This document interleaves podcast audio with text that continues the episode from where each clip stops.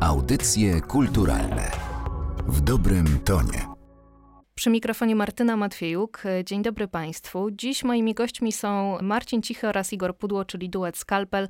Bardzo miło mi Was gościć w audycjach kulturalnych. Witajcie. Dzień dobry. Okazją do naszego spotkania, do naszej rozmowy jest nadchodzący koncert w ramach łódzkiego festiwalu Sound Edit, gdzie zagracie specjalny materiał zatytułowany Planetarium Lema. Współorganizatorem tego koncertu jest Narodowe Centrum Kultury. Ja myślę, że słuchaczom nie trzeba przypominać, ale gwoli ścisłości dodajmy, że 2021 rok jest właśnie rokiem Lema. Dokładnie 100 lat temu urodził się ten e, ceniony pisarz. I pozwólcie, że zacznę od e, pytania właśnie o to, jak podejść podejść do tego problemu muzycznej interpretacji literatury? Bo myślę, że Igor będzie kompetentny bardziej, bo on przeszukał te wszystkie strony Lema bardziej dokładnie ode mnie i udzielam mu głosu. Masz, masz, masz, na, myśli, masz na myśli strony książek. Tak.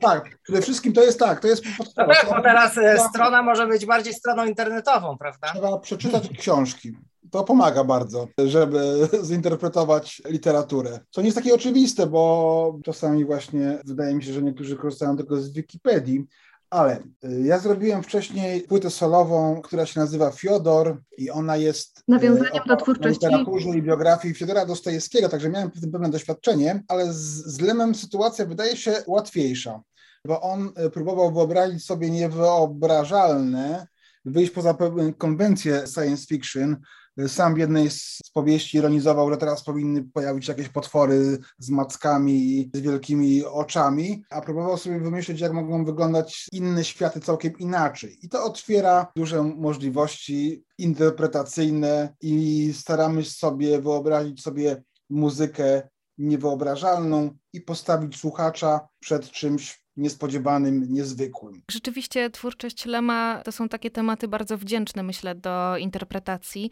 Tak jak wspomniałeś, on wychodził poza to, co znane i podobnież wy, ponieważ do tego wydarzenia zaprosiliście e, muzyków, którzy trudno jest ich zaszufladkować, którzy także wychodzą poza takie klasyczne granice gatunkowe. Kuba Więcek, Piotr Orzechowski, Paweł Romańczuk. Skąd akurat taki dobór gości? Taki był właśnie klucz, żeby to byli ludzie, którzy nie są, sami siebie nie szufladkują i nie są zamknięci w jakichś gatunkach. Płyta Kuby Multitasking w serii Polish Jazz jest płytą nie jazzową. Orzechowski jako piano robi bardzo różne rzeczy, a Paweł Romańczuk to już w ogóle ma swój wszechświat instrumentów i muzyki i cieszymy się, że z nim wjedzie na scenę razem z nami. Także właśnie chodzi o rzeczy niekonwencjonalne, niespotykane i też powiedzmy swego rodzaju surrealistyczną zbitkę tego wszystkiego. Taka podróż planetarna, międzyplanetarna, próba połączenia może wcześniej niepołączonych światów muzycznych. No właśnie, muzycy, których zaprosiliście, będą reprezentowali mieszkańców planet, które pojawiają się w powieściach Stanisława Lema, ale też połączymy się w pewnym sensie ze światem pozaziemskim, ponieważ pojawi się Eugeniusz Rudnik, a w zasadzie materiał, który stworzył do ilustracji muzycznej filmu Test pilota Pirksa. No, historia studia eksperymentalnego Polskiego Radia to jest y, niezwykle istotny segment polskiej elektroniki, też myślę temat bardzo nadal modny i nadal nośny. Wielu współczesnych twórców sięga po te sample. Chciałam was zapytać, czy nadal was magnetyzuje to, co się wydarzyło w studiu eksperymentalnym, to, co tam powstało? Tak, ale najciekawsze było to, w jaki sposób oderwać się od tego, co było i rozpocząć swoją drogę właśnie ku futurystyce, ku przyszłości, czyli wykorzystać coś, co do tej pory może było niewykorzystywane w ten sposób, jak powinno, tak jak na przykład było to z gramofonami, które w pewnym momencie stały się instrumentem muzycznym i jak wyjść od tych próbek dźwiękowych, o których mówisz dalej? Co, czy można coś jeszcze zrobić, żeby tą muzykę, ten eksperyment, tą próbę dźwiękową przesunąć w inne miejsce? Ogólnie z muzyką elektroniczną, potraktujmy studia eksperymentalne jako muzykę elektroniczną, jest tak, że ona jest swego rodzaju samosprawdzającą się przepowiednią, bo jeżeli w filmie robimy makietę statku kosmicznego, to ona nie poleci na inne planety.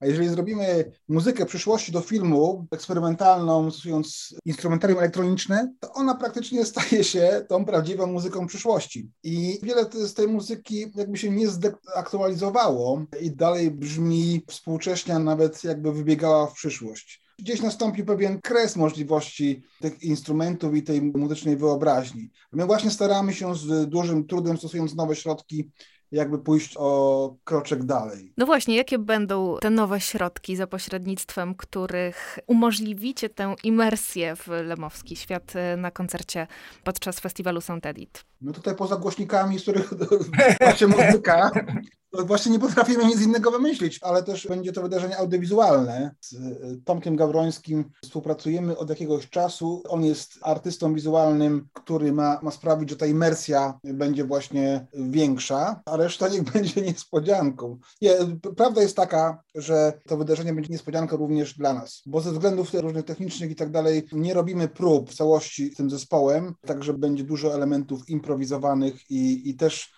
my sami chcemy się poczuć, jakbyśmy nagle wylądowali na innej planecie. To jest chyba też dobre miejsce na pytanie w ogóle o rolę eksperymentu w muzyce. Wspomniałeś wcześniej, Igorze, o tym, że nadchodzi pewien kres, również jeśli chodzi o muzykę elektroniczną, że gdzieś tam to pudło się napełnia.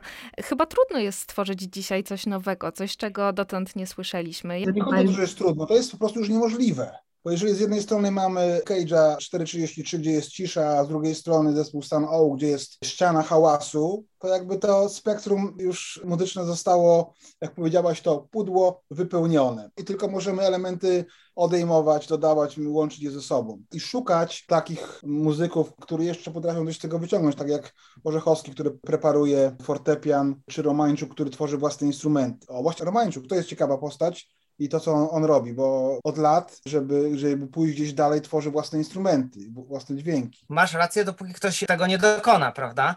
I czy to zrobi nasze pokolenie, czy przyszłe, bo może my, może to jest granica naszej wyobraźni, a nie granica przyszłych pokoleń. I pamiętam pierwszy lot komercyjny, kosmiczny po wylądowaniu, przekaz też był taki jasny, prawda? My już tego dokonaliśmy, zrobiliśmy, polecieliśmy, a teraz niech młode pokolenie otworzy się na pomysły i skorzysta z tego, co my zrobiliśmy i stworzy coś nowego. To jest tylko pomysł o to, żeby zarobić na lotach kosmicznych, a nie żeby coś eee, bardziej niż... Ale przekaz był uniwersalny, to wiadomo, no, to prawda, ale przekaz był jakby uniwersalny, motywujący do kreacji, tworzenia. Mówiąc o przyszłości, ja widzę przyszłość taką muzyki i w ogóle mediów w pominięciu drogi zmysłów, a wymyśleniu interfejsu bezpośrednio łączącego się z mózgiem, z siecią neuronową i tam się mogą jakieś ciekawe rzeczy inne odbywać. O, to jest science fiction. To jest science fiction. A ja zapytam o taką bliższą może przyszłość, waszą przyszłość muzyczną.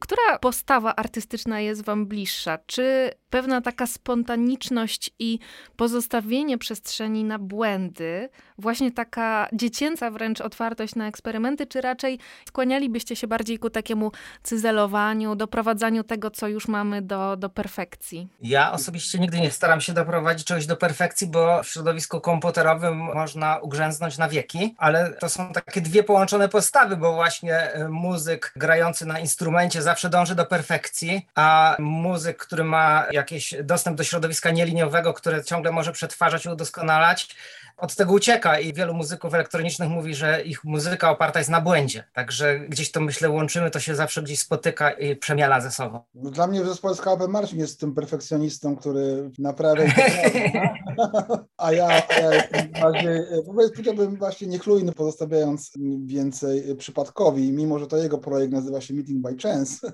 ale no dokładnie, no staramy się jakąś drogę środka tu wybrać, bo też musimy zaskakiwać samych siebie, a kiedy będziemy będziemy wszystko poprawiać i doprowadzać do perfekcji, to już nie ma zaskoczenia. Mhm. To jest mhm. chłodna kalkulacja. Zaskakiwać samych siebie, ale czy też przeskakiwać? No bo patrząc na wasze skalpelowe płyty, one wszystkie zachowują ten skalpelowy trzon. Słychać, że to jest wasz duet. Zawsze. Trochę jest to zawsze chyba walka z samym sobą, a dla słuchacza ocenienie, po której stronie drabiny się jest, jest niemożliwe, czyli czy przeszło się ten szczyt i jest już się po drugiej stronie się trochę zeszło, czy się dopiero wchodzi. Także gdzieś to jest taka, wróciłbym znowu do tej walki między doskonałością a niedoskonałością, przypadku, nie przypadku, gdzieś to e, musi być szczere i, i, utwory, które są dobre, będą się zawsze broniły kompozycyjnie, myślę, i, e, i muzycznie, nie, nieważne jak są doskonale spreparowane, nagrane, wyprodukowane, emocje muszą z nich zawsze się wydobywać. No bo kiedy jesteśmy skalpelem, to pewnie ubieramy się w, w kostiumy skalpela i robimy teatr skalpelowy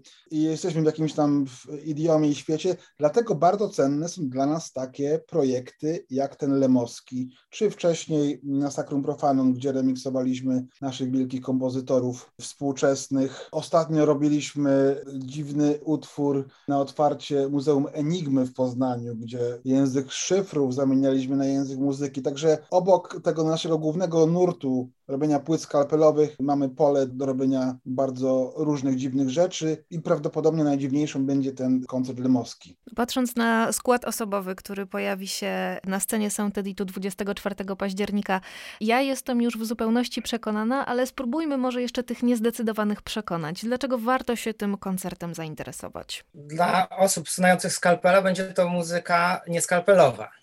Tak, czyli żeby posłuchać nas z całkiem w, innej strony. No i oczywiście e, łatwo nam jest zachęcić, bo będą wybitni muzycy, którzy zrobią rzeczy. Namawiamy ich do tego, żeby zrobili coś, czego wcześniej nie zrobili. Żeby ta muzyka była taka, jakby była zagrana na innych planetach, czyli z inną grawitacją i z innym składem atmosfery. I to jest chyba najlepsze zaproszenie. Marcin Cichy i Igor Pudło byli dzisiaj gośćmi audycji kulturalnych Duet Skalpel 24 października podczas podczas e, festiwalu Sound Edit ze specjalnym materiałem Planetarium Lema. Bardzo Wam dziękuję za nasze dzisiejsze spotkanie. Dziękuję. Dziękujemy.